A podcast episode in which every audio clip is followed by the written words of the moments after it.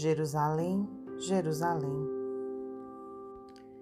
Eis que o mundo de novo se estraçalha, no vórtice nefando do extermínio, pela embriaguez de sangue e morticínio, sob o fumo sinistro da metralha.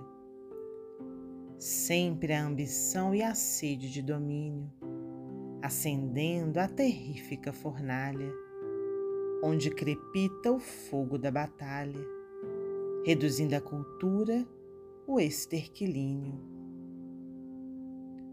Nos ais apocalípticos do mundo, geme o eterno direito moribundo, sob a força que humilha a paz e o bem.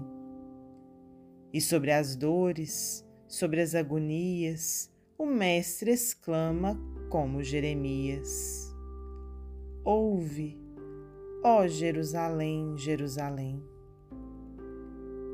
Augusto dos Anjos, Palavras Sublimes, Psicografia de Francisco Cândido Xavier.